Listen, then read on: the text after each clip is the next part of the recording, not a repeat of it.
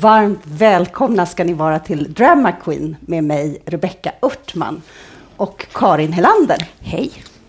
Vi gör en samtalsserie om barns rättigheter och det här är det andra samtalet i serien som handlar om barn och våld.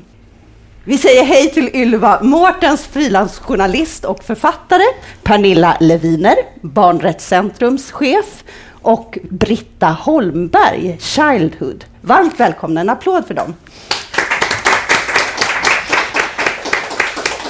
Kan vi inte lägga till också, Rebecka, att, att rubriken för hela den här samtalsserien är ju Aldrig våld som bygger på eh, Astrid Lindgrens fredstal som hon höll 1978. Och att det är ett sånt där begrepp som också går som en röd tråd, aldrig våld.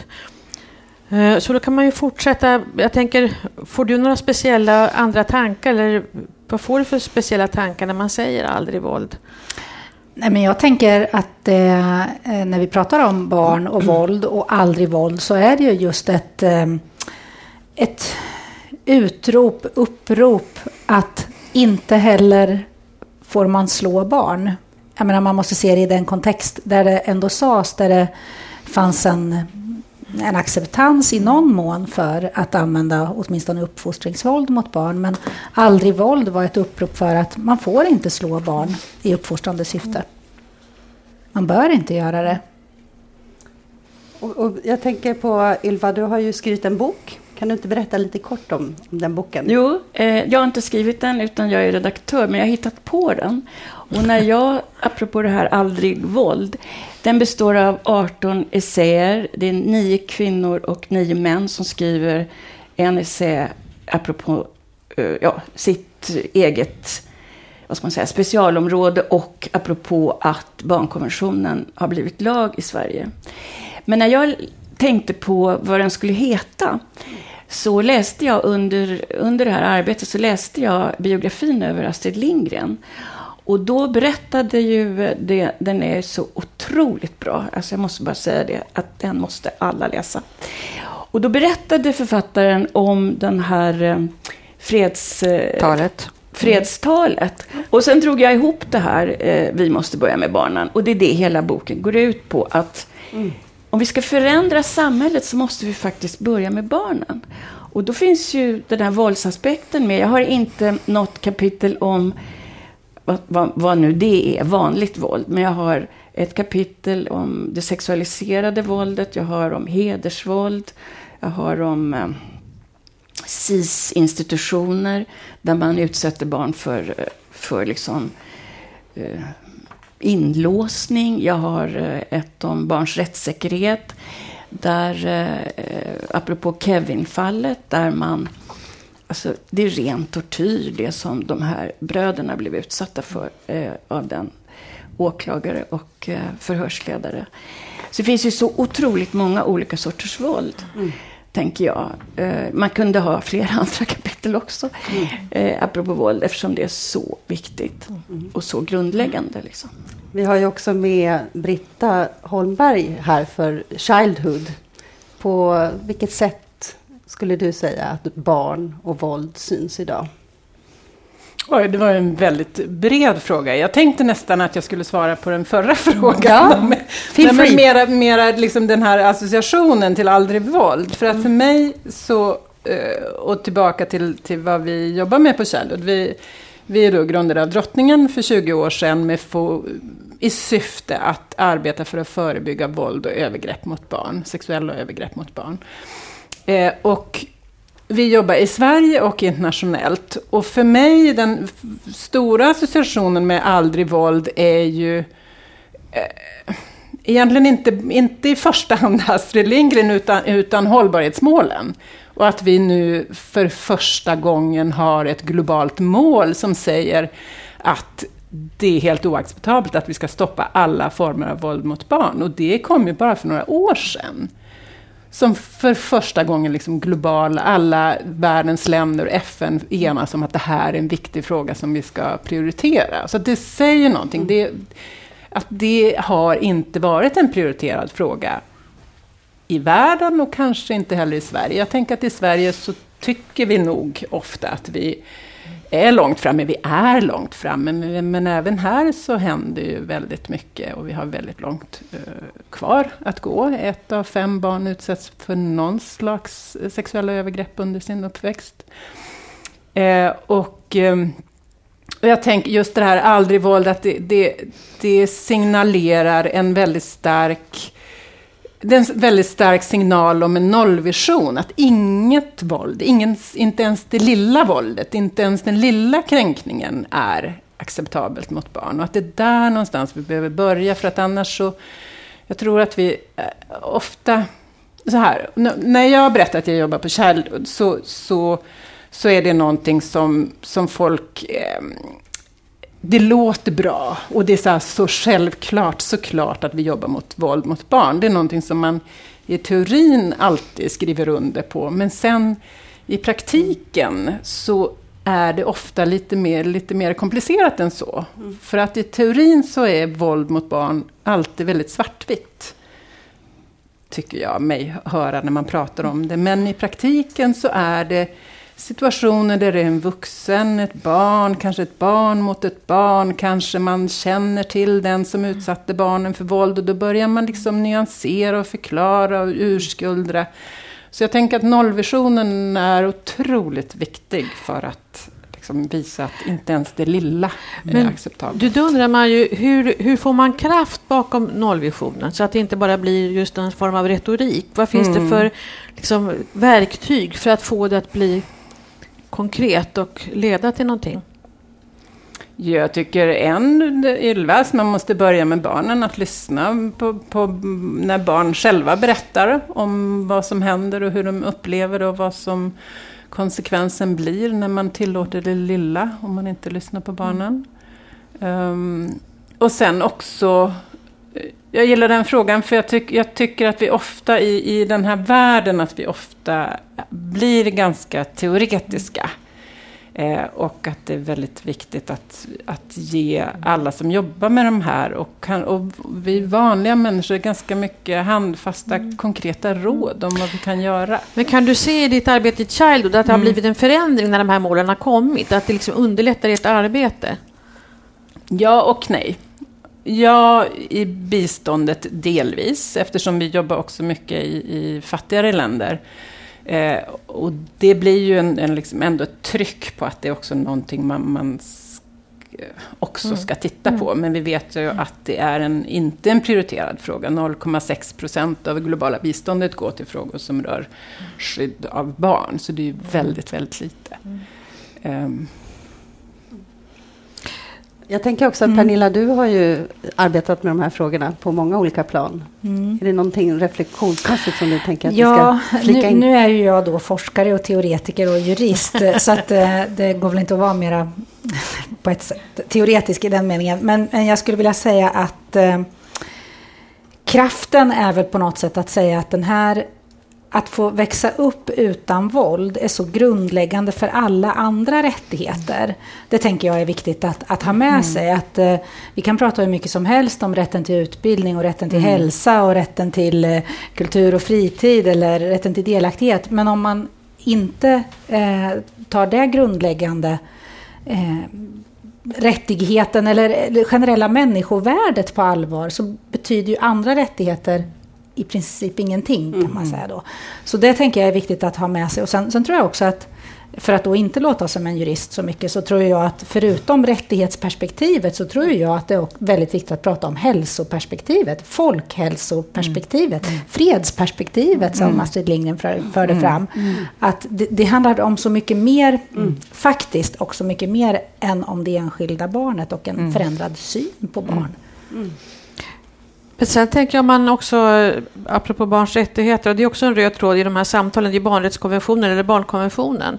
Och där har du ju också varit inblandad i en, en annan bok, väldigt många bra böcker mm. som är, kommer nu. Eh, barnkonventionen i praktiken handlar den om, och där du också tar fram, eller ni som skriver i den vissa artiklar som ändå är mer viktiga än andra. Jag tänker på artikel 19, är väl ändå en sån artikel som, som man måste säga någonting om om man är på Barnrättscentrum. Mm. Ja, det måste man kanske då. Men, och det, eller, ja, det tycker jag. Och det, eh, det är den artikel som säger att konventionsstaterna har ett ansvar eh, att skydda barn från alla former av utsatthet. Eh, eh någon av er nämnde att det är så, jag menar, utsatthet kan se så väldigt olika ut, mm. som du nämnde, eh, Ylva. Och den artikeln säger just det. Men den artikeln är också ett, eh, ett utflöde ur artikel 6 som är en av konventionens grundläggande principer som handlar om rätten till liv och mm. utveckling. Eh, det är också viktigt att ha med att den, den, det är en förutsättning då mm. att man skyddas från alla former av utsatthet för att kunna ja, för att skydda livet och mm. utvecklingen, mm. hälsa och utveckling. Så grund, grunden behöver vi komma överens om, om bara mm. lyssna vad ni säger nu, att, vi har, att våld, aldrig våld betyder aldrig våld mm. och inget våld egentligen mm. för att vi ska kunna tillgodose oss de andra mm. rättigheterna. Vill du Jag tänker på att om vi ska kunna leva upp till aldrig våld och de här paragraferna, så är ju, eller eh, artiklarna, så är ju artiklarna 12, 13 och 14 en förutsättning. Och jag tycker nu i det här sammanhanget så vet alla det, men det är en av mina käpphästar när jag pratar om den här boken eller när jag pratar om jag har skrivit en annan bok som heter Vad säger barnen? Där, där eh, jag skriver om mina erfarenheter från radion med att intervjua många barn. Så är det ju så här, eh, kanske självklart, men jag säger ändå. Visst, om man frågar folk, vad är barnkonventionen för någonting? Man frågar barn, då säger de, ja, vi ska skyddas och vi ska inte utsättas för våld och sådär. Ja, visst. Men den andra sidan, nämligen att barn har yttrandefrihet, vi måste höra barn, vi måste lyssna på barn, den är, de väger lika tungt. Och att eh, den ena är förutsättning för den andra.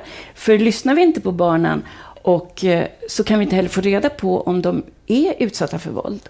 Så det är väldigt viktigt att säga. Och då tänker jag så här, eh, det har jag lagt märke till, att det kan, det, det, saknas kompetens i de här frågorna, att lyssna på barn, att, att låta barns yttrandefrihet verkligen vara yttrandefrihet. Man pratar om liksom delaktighet och sådär, men jag tycker att yttrandefrihet är ett mycket starkare ord. För att det gäller en grundlag som vi har i vårt land där det inte finns några åldersgränser. Det blir mycket starkare. Alltså när jag berättar om det här, vad jag tycker om det här, så ser jag att folk liksom ja, eh, eh, skruvar lite på sig. Och barnrättsorganisationer säger ofta så här, för jag, pratar, jag är ofta och föreläser på sådana. Och då säger de så här, ja Ylva, du pratar om yttrandefrihet. Ja, så här, ja, det gör ju inte vi. Vi pratar om delaktighet mm. och vi pratar om att barn ska komma till tals och sådär. Jag tycker att barnrättsorganisationerna ska ändra. Man kan mm. säga det andra också, mm. men man ska tala om vad det handlar om. Det är yttrandefrihet det handlar om. Men där har vi ju en direkt, liksom, tänker jag, både till Pernilla och till Britta. Alltså, mm. hur, hur, tänker du hur tänker ni på Childhood kring både det här som Ylva tar upp, men också kring kanske eh, det stöd man kan få, legitimitet man kan få av barnkonventionen? Det är som två frågor. Ja. Eh, ja men om man börjar med yttrandefriheten där, och, och, och kopplar den egentligen... Eh, för det finns ju två i alla fall stora ben, kanske tre. Men, men dels det här vad vi gör i de insatser vi stödjer eller det vi själva gör för som når barn direkt. Och det gör vi ofta via partners, via lokala partners i Sverige eller andra länder. Och då handlar det väldigt mycket om att liksom trycka på och liksom visa att vi tycker att det är viktigt och att det här är en förutsättning för att insatserna ska bli bra och rätt och sådär. Och den, ett annat viktigt ben i barnrättsorganisationer och organisationer som är insamlingsorganisationer handlar ju om det här hur man hur man kommunicerar barn och barn i utsatthet. Det är ju en jätteknepig fråga som vi har lagt ganska mycket tid på och som jag tycker fortfarande är jättesvår. Och det där, där vi faktiskt pratade med en, en, en annan barnrättskunnig person som sa precis det där, men det handlar ju om, om yttrandefrihet. Vi, vi hamnar ganska ofta i skydd. Mm. Så att, att vi ska skydda dem från att synas på bild eller att prata. Vi ska inte intervjua dem i frågor som kan vara känsliga för dem. Och så där. så då, då backar man kanske för mycket, tror jag. Mm. Att vi ofta gör det. Eller slår över i att exploatera. Jag tycker att den, den ja. gränsen är mm. ganska, den är inte så lätt. Nej, nej. Men vil, vilka är det då som behöver utbilda sig? Är det alla att lyssna på barn? Och på vilket sätt lyssnar man på barn? Vart kan man fånga upp det här? Ja, nej men det tror jag. Och ibland så kanske det är så att vi inte lyssnar på barn för att skydda vuxna. Så mm. kan det ju vara. Eller skydda mm. systemen kan man säga. Att, eh, systemen inte, och då tänker jag till rättssystemet, eller mm. det kan vara i skolan eller i socialtjänsten och så också, att det blir ju besvärligt. Men, men det är ju jätteviktigt det som du säger Ylva, att det, det är ju chockerande att säga kanske, men barn är ju också människor. Mm. eh, och människor är också barn kan man säga. Mm. Också. Men, eh, och det gör ju att alla rättigheter som vi som vuxna har, har ju barn också. Var och en, en var och så talar vår grundlag om. Och det mm. exkluderar inte barn. Mm. Men det finns en rättighet som barn exkluderas får, apropå yttrandefrihet, och det är ju rösträtten. Mm. Ja, och det kan man verkligen ifrågasätta. Mm. Vad är den legitima grunden mm. för att utesluta barn från rösträtt? Nu kommer vi lite långt från mm. eh, aldrig våld, men de hänger väldigt tydligt ihop.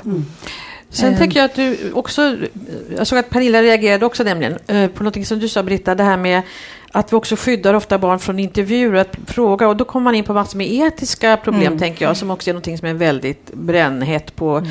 inom universitetet och forskningen idag. Mm. Liksom, att man måste ha otroligt mycket etiska liksom, reglementen som man ska följa på goda grunder ofta. Mm. Men att ibland också finns en slags risk för att man att man inte vågar för att det är för liksom svårt att få de där tillåtelserna och så. Att det, det är för hett och det mm. kan bli komplicerat.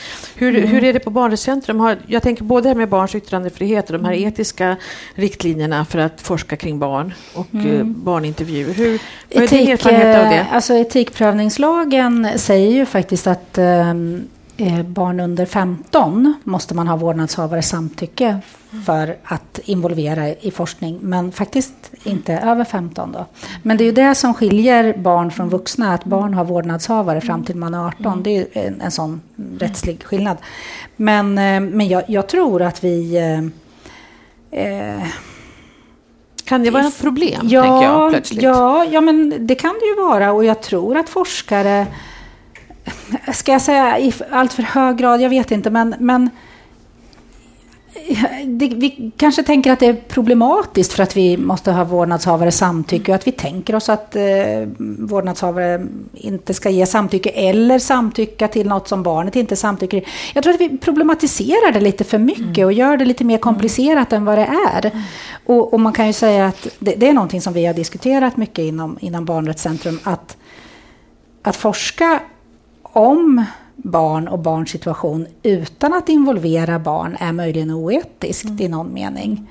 Nu menar inte jag att man alltid ska liksom involvera alla som forskningen rör, men jag kan tycka att det är problematiskt och det, det har väl vi, försöker vi utmana på olika sätt. Men, eh, men helt okomplicerat är det ju inte på grund av den rättsliga reglering och det faktum att barn har vårdnadshavare. Mm. Men, men där som journalist mm. så, så får jag ju ofta frågan då, eh, måste inte du ha vårdnadshavarens mm. tillstånd mm. för att intervjua barn? Mm. Och då säger jag nej. Mm. Alltså, som en eh, grundregel.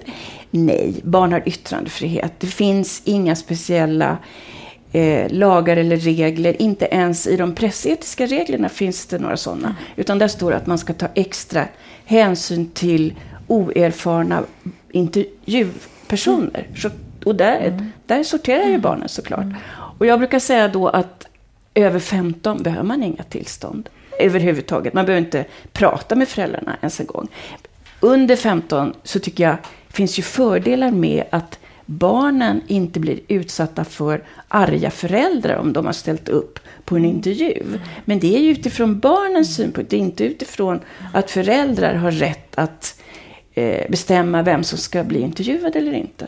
Och där är det viktigaste för en journalist, anser jag, att eh, barnen måste ju själva vilja. Det finns ju massor med föräldrar som tycker att det är häftigt att barnen är med i radio, eller tv eller tidning. Men det är inte det det handlar om, utan det är barnen själva.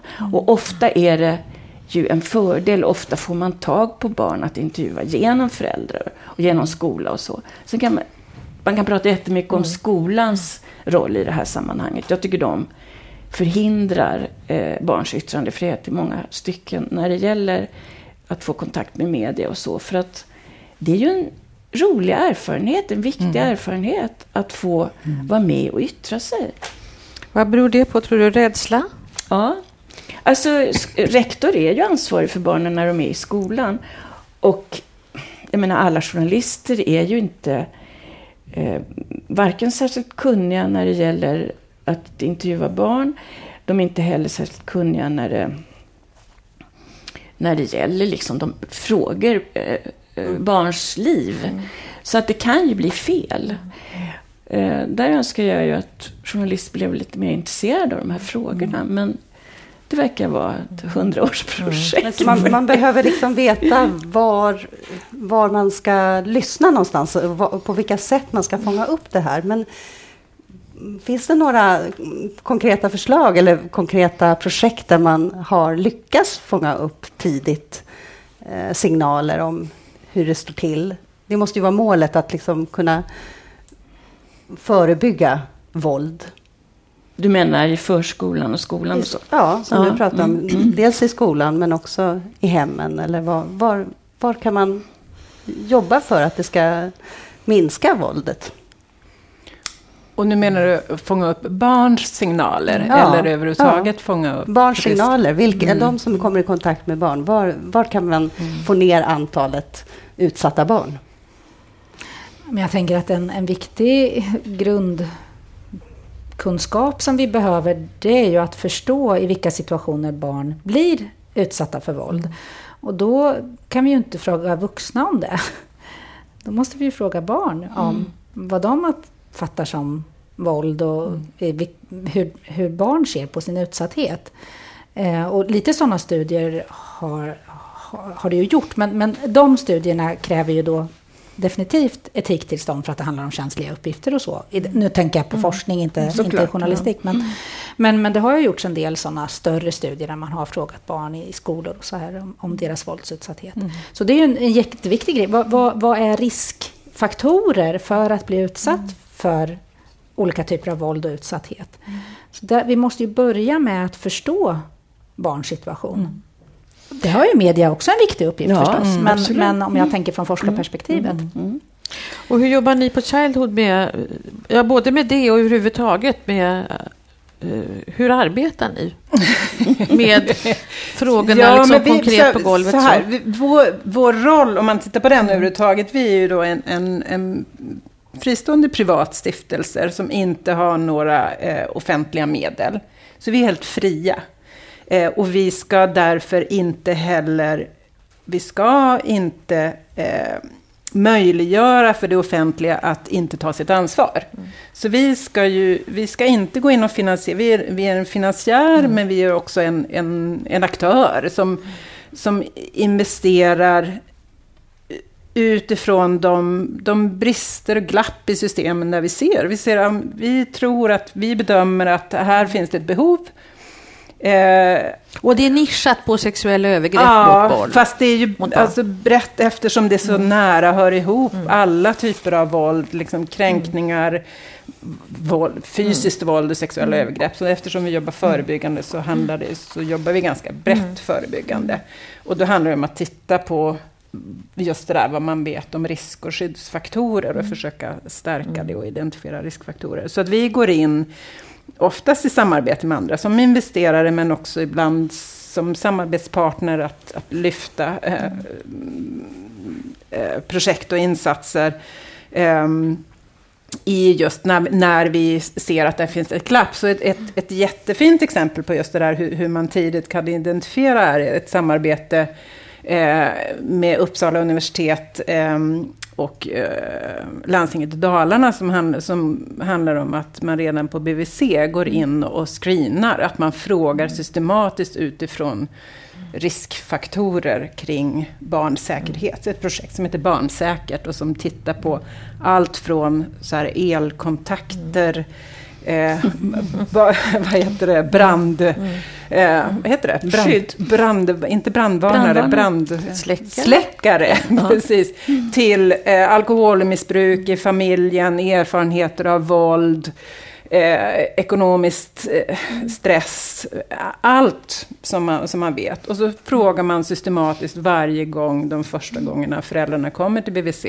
Och efter ett tag så börjar det eh, upp så börjar man öppna sig och berätta. Så jag tänker att det är ju också ett, ett sätt att, att fånga upp är ju det där att, att fråga lite mer systematiskt, att ha en manual eller liksom mm. någonting att hålla i. För det BVC-sköterskorna säger då att i början var det ganska jobbigt att ta det där samtalet om att de drack för mycket eller att någon i den här enkäten säger att jag har upplevt våld i nära relationer. Det är inte ett samtal de är vana att ta. Men BVC-sköterskor är några som har förtroende för, som man gärna anförtror sig till. Om de bara får verktyg att fråga och sen vet vad de ska göra med svaret, vilket de får i det här. Och det tänker jag att man borde ha i skolhälsovården, man borde ha det på BUP, absolut. Att liksom mer så systematiskt, för det tycker jag att man väldigt, nästan alltid i de insatser vi har och när, när man pratar med barn och unga så säger, som har blivit utsatta så säger de, men fråga. Ja. Ni måste ja. fråga, eller hur? Det har man ju mm. hört. Mm. Till liksom men finns det några, jag tänkte också fråga Rebecka, finns det några signaler som man ska vara särskilt uppmärksam på liksom, i, som vuxen? De är ju så eh, både och. Alltså, för de kan ju vara utåtagerande eller mm. Inåt. Det är väl, ja, inåtagerande, precis. Att sluta sig in. Att man, ja, de kan ju vara ganska breda. Men, men lite är det väl det där att är det någon som Ja, och, och, förändrat beteende mm. kan ju absolut vara en sån. Du nämnde då alltså BVC och Uppsala mm. universitet och så. Vilka jobbar ni med tillsammans med? Jobbar ni med socialtjänst och polis eller Barnrättsbyrån? Eller vad har ni för nätverk? Liksom, ja, Barnrättsbyrån är en sån här stolthet mm. för att jag känner mig som barnmorska till Barnrättsbyrån. Eh, de, de kom med den idén mm. till oss innan de fanns eh, och sa att det här tycker vi behövs. Mm. Eh, Elin som är generalsekreterare. Eh, och då trodde vi på den idén. Och vad tyckte, och de, behöv, vad tyckte de behövdes?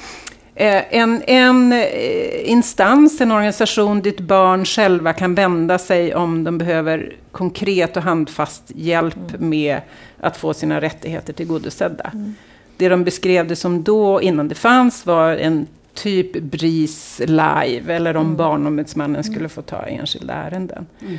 Och det var då, eh, det är ganska länge sedan nu, eh, och då fick vi argumentera ganska hårt för det. Och vi gjorde ju själva en ganska lång analys och funderade kring om det här kom, kommer att fungera.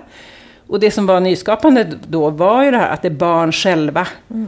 De jobbar på barns uppdrag. Eh, och när vi frågade runt och tog referenser och sådär så var det inte helt självklart att det skulle var något som alla tyckte var bra. För att det var så här, ja men föräldrarna då? Ska man göra det bakom ryggen på föräldrarna? Och så här, är inte det här socialtjänstens ansvar? Det här gör ju samhället redan. Men problemet är väl att det inte finns på så många ställen? Nej, precis. Än. Mm. Vi får väl se. Jag tänker också nu, coronan, det har ju varit många larmrapporter mm. från olika organisationer. Är det, är det någonting speciellt som kommer upp nu med coronan? Eh, jag tänker att eh, jag uppfattar det som att vi fortfarande inte vet så mycket. Att, det, mm. att vi, kan, vi kan befara att det blir eh, svårare för barn. Eh, men, men så vitt jag vet så vet vi kanske ännu inte så mycket om det. Men, men eh, en sak som jag har reflekterat över är att det, i den tiden vi lever i nu så är det ju väldigt stort fokus på vuxna och vuxnas mm. större, vuxna och framförallt äldres extra sårbarhet i det direkta skedet. Men hur det kommer se ut på sikt och vad vi kommer få veta om hur det har varit för barn, det, det kommer vi väl få veta mer om så småningom. Men jag, jag, tror att det har påverkat barn mycket och jag vet inte riktigt hur det, hur det ser ut i socialtjänsterna till exempel. Vad är deras förutsättningar att arbeta både förebyggande och stödjande i den tiden? Jag, mm. Så vitt jag vet så vet vi ganska lite ännu. Mm. Också internationellt tänker jag, för mm. att ni, ni, jobbar väl också internationellt och där kan ja. man tänka sig att det har kanske ännu liksom, värre konsekvenser än här. Jag tänker att det har blivit konsekvenser här mm. också. Men jag tänker många av de här lockdown... Mm. Ja men verkligen. Mm. Och det har ju vi väldigt nära kontakt med våra partners som jobbar i ja, länder som Sydafrika, Filippinerna har haft jättestränga lockdowns och länge. Thailand, ja där jobbar inte vi, nej, men den, nej. precis. Mm. Thailand och, och Kambodja, länder som, där det var, där många familjer som vi genom våra partners jobbade med redan var på gränsen till, till fattigdom, att de förlorade liksom sin inkomst på liksom på väldigt kort tid och en inkomst som är när man lever liksom som daglönare. Mm. Eh, och nu, bara förra veckan, så pratade vi med en partner som jobbade som jobbar med familjer i slumområden till, där många föräldrar är migrantarbetare och där de det är väldigt många är skuldsatta och lånar pengar från lånehajar. Mm. Eh, och sen, sen har de inte jobb och så kan de inte försörja sig. Och så, mm. sen är de i en, i en sån eh, cykel. Så att absolut. Ylva? Jag tänkte, mm. du säger att man inte vet så mycket, men under den intensiva perioden mm. under pandemin så sa ju, då gick ju Rädda Barnen, jag kommer inte ihåg mm. vilka mm. organisationer, ut, mm. BRIS. Det är mer mm. våld, det är mer sexualiserat våld, det är hedersvåldet har ökat, mm. vet jag. En, en av författarna i boken, hon har eh, eh, fått indikationer på det. Mm. Eh, alkoholmissbruket mm. och så vidare. I The Guardian så skrev en jättestor, mm. läste du den? Ja. Mm. Artikel från någon föräldraorganisation som var ganska där sa de nästan, inte kanske vi måste börja med barnen, men någonting mm, i det, mm, åt det hållet. Mm, Då blev jag väldigt lycklig. Mm. Men de menar ju alltså att barnen är så drabbade. Mm. Mm. Men det är klart, det kanske inte finns några Nej, det finns inga studier ännu. Så, men det, men det tror jag att vi generellt kan säga. Men att eh, när sjukvården stannade mm. och det blev uppskjutna, jag tänker, mm. jag har diskuterat det med barnläkare och så, men när eh, sjukvård för barn skjuts på framtiden mm. så kan det få enormt mycket större mm. konsekvenser för barn. För barn är i utveckling och mm. därmed ja, deras utveckling stannas av på ett annat sätt. Eh, vår avveckling mm. Mm. drabbas inte lika hårt. Man säger. Men det är klart att Men, vi pratar ju mm. mycket om just det där att trygga vuxna runt kring barnet. Mm. Om man av olika skäl bor i en otrygg familjemiljö, hur viktiga lärare, mm. fritidspersonal, tränare, mm. hur, hur, hur, viktiga de är också just med att fånga upp signaler och att, de, att man berövas dem. Det är klart att man ser ökade risker, är ju vad vi alla tror jag har larmat om. Men däremot vad, hur det de facto har blivit vet vi ju Nej, men och Sen kan det ju få ja. jag menar, jättestora mm. konsekvenser på sikt och så. Men det kanske också är en, en fråga om hur välfärdsstaten om prioriterar mm. i sitt arbete. Mm. Om man prioriterar det förebyggande mm. arbetet mindre kan ju det få enorma konsekvenser för barn på lång sikt också. Mm. Men, men, eh, vi vet en del, men vi, vi vet nog för lite ännu, det tror jag. Mm. Jag tänkte på Ylva också. Med tanke på din liksom, otroliga erfarenhet med barnintervjuer och som du också har berättat lite om förutsättningarna för. Men vad har du, apropå att se signaler, har du varit i många situationer där du liksom har uppfattat signaler, liksom nödhjälpssignaler eller signaler om att här behöver man göra någonting och hur, hur har du handskats med det? Alltså jag har ju haft som någon slags grundidé eller princip att jag har aldrig intervjuat barn i i ett akut läge, utan alltid efter. Och eh, att de kan själva berätta om sina erfarenheter och att de då är i trygga händer.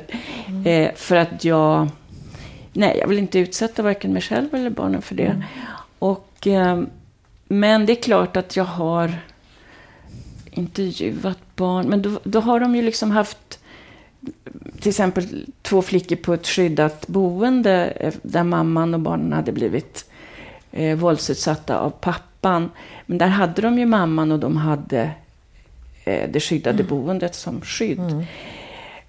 Men eh, ja, så jag har ju gjort program om fosterbarn och sådär där jag har sett att det, de har inte så kul, de längtar efter mm. sina mm. föräldrar. Mm. Men där jag ändå tror att, eller också fått faktiskt eh, det um, för att jag har träffat de här barnen som vuxna sen. När, mm. Att det är faktiskt roligt och bra och eh, även om, jag, om den här intervjun mm. inte ledde till någon förändring mm. så har de ändå fått berätta. Mm. Mm. Och att det är det som jag tror att vi vuxna ibland inte förstår. Mm. Att barn har också behov av att berätta. Att det är man får formulera sig, man kanske kan berätta nästa gång på ett bättre sätt så att någon som kan hjälpa en då eh, kan göra det. Jag som journalist kan ju liksom inte gripa in i, i deras liv. Men det var en pojke som jag tycker är så himla... Han säger så här. Ja men Ylva, jag träffade honom när han är 23 och så när han var 11. Ja men hoppades inte du jättemycket då när jag intervjuade dig när du var i det där fosterhemmet? Att det skulle, hade du något hopp liksom? Klart jag hade hopp. Men du hade inga papper i fickan. Alltså jag, jag var inte socialarbetare, jag hade inte papper i fickan. Där är ju forskare, där är ju bibliotekarier eh, och sådana liksom eh, människor som möter barn kan ju vara oerhört mm. viktiga. Mm. Jag tror att vi ofta underskattar mm. vår, vår egen betydelse. Att en liten intervju kan liksom... Han blev nästan arg på mig när jag inte förstod att han skulle komma ihåg mig efter 13 år. Men vad då? Tror du inte jag kommer ihåg dig? Nej, men inte vet jag. Liksom. Jag träffades en gång. Förstår ni? Ja, jag tänker också Karin, på vilket sätt har kulturen lyft fram de här frågorna kring barn och våld? Och betydelsen av kultur i de här ja, Det beror ju på hur man tänker. Alltså dels kan man ju tänka att det finns konst och kultur som gestaltar frågor om barn och våld. Och det finns det ju naturligtvis på många sätt. Astrid Lindgren är ju en sådan eh, som portalgestalt. Men sen så har det ju mer och mer sedan Barnrättskonventionen eh, formulerades och ratificerades också handlat om att lyssna till barns röster efter bästa förmåga får man ju säga. Eh, kring ämnen som kan vara, handla om barns uppfattningar om till exempel också våld. Men där är det ju också lättare egentligen, ofta för en, på ett sätt för en journalist att göra åtminstone någorlunda snabba insatser. Ska man göra, ha känsliga ämnen så är det nu en ganska eh, byråkratisk procedur som man måste igenom för att kunna få de där tillstånden. Men eh, om man inte gör stora forskningsprojekt av det så tänker jag ändå att, att barn och våld är någonting som ibland ändå kommer upp i till exempel receptionsforskning eller studier med barnpublik och så. Och framför allt tycker jag också att man stöter på det mycket när man pratar med kulturförmedlare eller lärare som har det i sin närhet och som har lite svårt att handskas med. De har inte riktigt liksom kompetensen för det, de känner sig osäkra. Och där det då handlar om att försöka liksom förmedla kunskap och förmedla mm. sånt som finns skrivet eller forskning eller så. Så det, alltså, barn och våld finns liksom inom kultur och konstsfären på lite olika sätt kan man säga. Jag tänker att du också har en jätteviktig roll i, i det där med igenkänning. Att, för det ja. hör vi ju ändå väldigt ofta fortfarande. Man kan ibland kanske undra hur vi inte har lyckats förmedla mer för barnen att, att att de, har, att de har mm. rätt att inte bli utsatta för våld, men att det fortfarande är de som lever i den miljön, att de ändå känner sig väldigt, väldigt ensamma. Ja. Och där har ju kultur och konst, precis, för, bara, mm. precis, för att där har ju, finns det ju jättemycket, liksom, både erfarenheter och forskning kring det. Att just det här med att, att som, som del av en teaterpublik få se sin egen verklighet gestaltad. Att jag mm. inte är ensam om det här, mm. vad det nu är för problem jag har. Det kan vara mm. våld, det kan vara en kränkning eller det kan vara utsatthet av ett eller annat slag. Och få se det och sen också få träffa någon och berätta om det. För jag har också mm. varit med om det hundratusen gånger. Att man har pratat med barn kring en teaterföreställning som inte verkar så dramatiskt. Men där man känner att det är sånt enormt värde för det enskilda barnet att få berätta någonting och bli lyssnad på av en vuxen som faktiskt vill lyssna. Mm. Och att det är liksom mm. hur viktigt som helst. Och det har ju med det du talar om, i det här igenkännandet att göra. Så att på det sättet så kan ju kultur och konst spela en väldigt stor roll, tänker jag, för kulturkonsumenter. Eh, i alla åldrar, inklusive barn. Där är det också väldigt mycket, vad händer då om barn berättar och att det är väldigt, väldigt viktigt hur man hanterar det. Och jag tänker att jag, jag, tror ju verkligen att vi ska stå upp för aldrig våld och nollvision. Men för vi får ju också vara väldigt varsamma att, din, att vi inte hamnar i en situation där man inte berättar. Mm. Därför att det skulle vara så stigmatiserande. Så därför mm. tror jag att eh, kultur och konst där det finns igenkänning, att man kan förstå att man inte är ensam och också förmedla något slags hopp om mm. att man ska kunna mm. förändra. Att det inte bara blir det här reaktiva, mm. att nu ska någon straffas för att jag har berättat, när det enda jag vill är att det ska sluta. Um, och att det måste vara en viktig, mm. ett viktigt budskap när man tar emot eh, barns berättelser. Och där tänker jag, det finns ju också mycket, i alla fall inom scenkonsten och inom litteraturen också. Men eh, nu tänker jag på scenkonsten för det är det jag kan bäst. Att det finns ofta en dramaturgi att det är en vuxen som berättar så här hade jag det. För att då blir det också ett kvitto på att man faktiskt överlevde barndomen. Mm. Mm. Och blev en eh, vuxen som kan berätta om det. Och bara, bara den liksom dramaturgiska ramen är en väldig tröst. Mm för det barnet som behöver det. Mm. För den som inte behöver det behöver inte bry sig om det riktigt. Men för några är det mm. viktigt. Mm. Liksom. Ja, men den tänker jag är en jätteviktig, inte minst när det gäller sexuella övergrepp också. Att vi, just den där bilden av att blir du våldtagen eller utsatt för sexuella övergrepp som barn så är livet förstört. Och liksom du är förstörd. Det finns ju någonting i den som vi faktiskt, även vi lever i någon slags hederskontext. Mm. Och där föräldrar, eller liksom vi pratar som om att det är det värsta som skulle kunna hända. Och det är klart att om det är det man hör hela tiden, då är det inte så lätt att vare sig kanske ens se eller vilja för sig själv sätta ord på att det är det som har hänt mig, men ännu mindre berätta om det, eller berätta för den föräldern som uttrycker sig på det sättet. Så jag tänker att den, också det där att visa att man mm. faktiskt kan må bra mm. efter en mm. också viktig del i det förebyggande för att då kan man prata om det. Jag tänker på skam, är mm. ju en sån, mm. ett starkt ord och en stark känsla för ja. många, mm. många barn. På vilket sätt eh, har ni mött det i ert arbete? Jag kan börja med dig, Britta. Ja, men jag tror det är, det är verkligen, när det handlar om sexuella övergrepp så är det en jätte, jättestor del. Eh, och en del i det, både det där med är då livet förstört, eh, men också att, att ganska ofta när det gäller sexuella övergrepp så handlar det om att, att gå över gränser. Det, det kan handla om någon slags samspel eller att barnet som ju kan vara upp till 18, så det, vi pratar inte bara om, om treåringar, det kan ju också vara tonåringar, mm. kan ha gjort någonting. Kan åtminstone själv känna att jag gjorde någonting mm. som ledde fram till det som hände.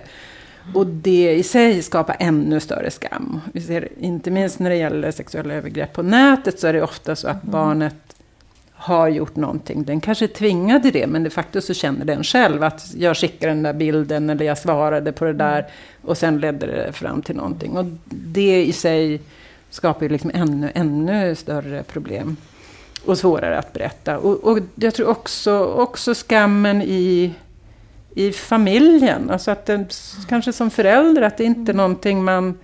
Andra typer av våld kanske man pratar om öppet. Men ett sexuellt övergrepp så håller man det liksom också en tystnad mm. efter att någonting har hänt. Kanske även om man berättar och det utreds mm. och sådär. Så, så är det ju någonting mm. i hur vi agerar som skapar den. Det är någonting mm. hos dig som vi liksom mm. inte vill beröra. Mm. Och det tror jag är någonting vi behöver hantera för att komma ja, förbi det. Pernilla, fick du någon tanke? Nej, men jag, jag tänker nog på det här att det är så viktigt hur... Eh, då, då, tänker jag på, på våld i familjen, är det jag mm. tänker på nu. Att, eh, att det blir så viktigt hur myndigheter, socialtjänst och polis och så vidare bemöter eh, om det kommer fram misstankar. Att det är ett väldigt dåligt resultat om resultatet blir att barnet tänker det här blev så fruktansvärt för mm. alla så jag kommer aldrig mer berätta. Mm. Då är det ett väldigt dåligt resultat. Mm. Och så tänker jag att eh, när det handlar om eh, våld i andra kontexter på institutioner. Du Ylva nämnde SIS-institutioner. Um, att, uh, att det blir väldigt viktigt, inte minst då för barn som lever i en sån utsatthet, att vara placerad i familjehem eller på HVB-hem eller institution. Att, uh, att det verkligen finns ett ansvarstagande uh, där, att man mm. reagerar och agerar. Så att inte barn känner att nu blev jag besvärlig för att jag mm. berättade det här. Mm. Ja, det, är den, det är liksom... Mm. Eh, så att, att lyssna på barn är en sak, men vad gör man med det barn mm. berättar? Det tycker jag är jätteviktigt att hantera på ett väldigt ansvarsfullt sätt. det kan också betyda att vi pratar om det och att barnkonventionen verkligen betonar barns eh, självständiga rättigheter frikopplat från föräldrar och att barnkonventionen, precis som du var inne på i början, Ylva, inte bara betonar skydd utan även betonar liksom kompetens. Mm. Så det tror jag att det kan, ur ett, ur ett rättsligt perspektiv så eh, betyder det inte självklart någonting på pappret utan det är vad vi gör med det som det betyder någonting. Vad är det viktigaste så jag tänker om man, om man eh, lyssnar på den här podden och tänker vad kan jag göra? vad är det viktigaste ni vill förmedla? Vad kan, man, vad kan vi vuxna göra? Och hur? Så jag tittar på Ylva Ja, men det har jag redan sagt. Nej, Säg det alltså, igen. Lyssna på barn och eh, eh, ja, eh, och liksom utbilda folk på institutioner, på polis och åklagare och domare och advokater. Och liksom alla måste faktiskt utbildas. Svenska kyrkan som har en massa så här, eh, barnverksamhet. Mm. De, det var någon som tipsade mig om att där kan du få hur mycket jobb som helst. Men mm. ja, jag vet inte. Jag tycker när det gäller barnkonventionen, får jag ja, säga en grej? Så är ju det här begreppet barns bästa som jag är lite allergisk mot. Eh, och för det sägs alltid så här barns bästa. Jag, jag skrev en krönika en gång om det där och då ville jag kolla hur länge har man använt det här begreppet? Och det har man faktiskt använt sedan Gustav Vasas tid. Fick jag reda på genom en etymologisk ordbok. Och jag menar att barnets bästa, det är någon slags det är, vad säger man, det är färskvara. Mm. Alltså genom tider från Gustav Vasa och fram till oss. Jag menar det här med våld till exempel. Mm. Så är det ju så att att aga barn, det var ju för barnens bästa. Mm. Liksom, för att du ska lära dig veta hut, mm. lilla Harald. Så. Och därför tycker jag att... Eh, jag vet inte, det är inte man ska använda det. Utan jag tycker man... Om barnkonventionen ska bli liksom eh, användbar och bra så ska man väga barns perspektiv mot barnperspektiv. Det är de två eh, storheterna. Mm. Alltså lyssna på barn, få reda på vad de tycker och sen naturligtvis som vuxen, som vuxenvärld, som samhälle ha ett barnperspektiv där man sätter barnens eh, intressen mm. i fokus. Så tänker jag. Så ta bort barnens bästa. Jag tror att Prussiluskan i Pippi Långstrump sa det är ju för ditt eget bästa. Ja, bästa. att du ska åka till barnhemmet. Absolut. Ja. Så där har man ju hållit på hela tiden. Ja. Mm. Vad tänker du, vilken forskning behövs? Vad tycker du är viktigt, Pernilla? Oj, vilken stor fråga. Hur lång tid har vi?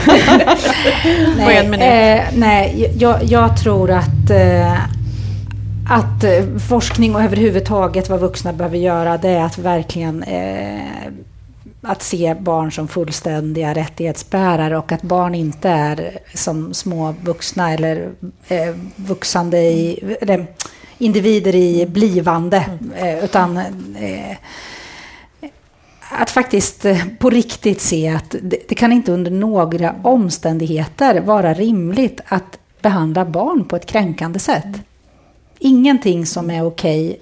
Mm. liksom om det inte är okej mm. mot vuxna så är det mm. inte okej mot barn. Mm. Faktiskt. Mm. Britta? Ja, men, eh, håller fullständigt med om den. Och, också egentligen, mitt svar är samma som Ylvas, att, så här, att, att varje vuxen är viktig. Den tänker jag. Att så här, inte tänka att det är någon annan som tar hand om det. Både se att så här, det lilla du kan göra för barn i din närhet, att det kan vara det lilla som är jätteviktigt för mm. det barnet. Mm. Du vet inte det, men så, så liksom bjud på det mm. så, mycket, så mycket du kan. Men också om du får, alltså gå på magkänslan också, när vi pratar om det här oro och signaler och sådär. Det tror jag verkligen det. Gå mm. på magkänslan, har du det, ta ansvar för den. Sen kanske inte du är den som liksom ska reda ut allting, mm. men liksom tänk inte, mm. tänk om jag har fel, tänk om jag har rätt.